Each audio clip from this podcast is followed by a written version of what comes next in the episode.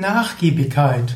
Ein Le Eintrag im Yoga Vidya Lexikon der Tugenden, eine Ausgabe des Yoga Psychologie Podcasts von Sukadev Bretz von www.yoga-vidya.de.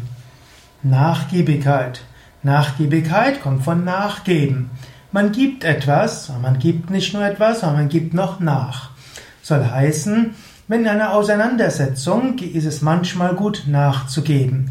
Nicht immer rentiert es sich zu kämpfen. Wenn man überlegt, man hat ein bestimmtes Ziel, man hat ein bestimmtes Anliegen, dann kann man auch nachdenken, wie komme ich dorthin. Leider gibt es viele Menschen, die sich dort in Prinzipienstreitigkeiten begeben. Ja, sie denken, sie müssten jetzt bei jeder Sache gewinnen. Der Mensch ist aber darauf ausgerichtet, dass er mal gewinnen will und mal verlieren will. Und am liebsten hat er es durchaus, äh, wenn er nicht nur gewinnt, sondern wenn alle gewinnen. Und so ist es manchmal gut zu überlegen, ne, was ist mein Anliegen, was sind unsere gemeinsamen Anliegen. Man sollte nicht auf jeden Kampf gleich Kampfangebot reagieren mit Kämpfen sondern in gar nicht mal wenigen Fällen ist es am klügsten nachzugeben. Nicht umsonst heißt es, der Klügere gibt nach. Allerdings, wenn immer der Klügere nachgibt, dann regieren die Dummen die Welt.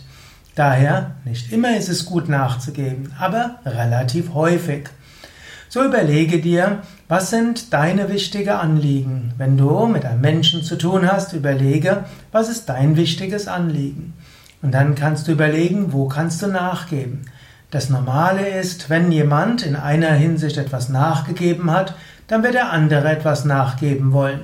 Und wenn man also in Dingen nachgibt, die einem nicht so wichtig sind, die aber vielleicht für den anderen wichtig sind, dann ist der andere bereit nachzugeben bei den Dingen, die dir wichtig sind und ihm nicht so wichtig sind.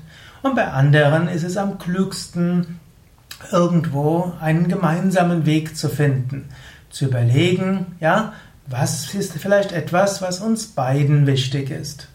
In diesem Sinne, überlege, was ist dir wichtig und überlege, was ist dem anderen wichtig.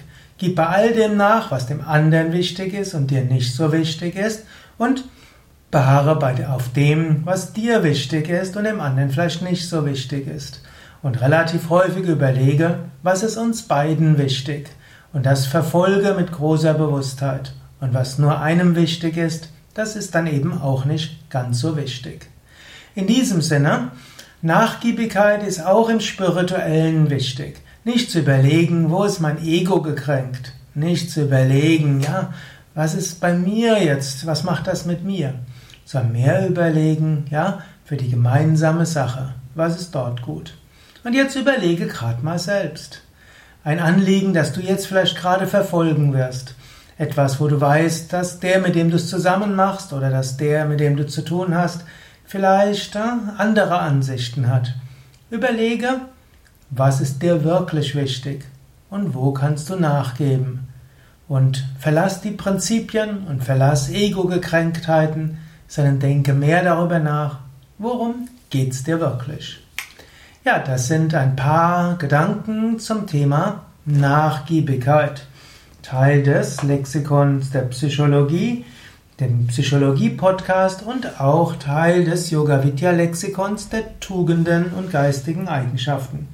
Mein Name ist Sukadev Bretz von www.yoga-vidya.de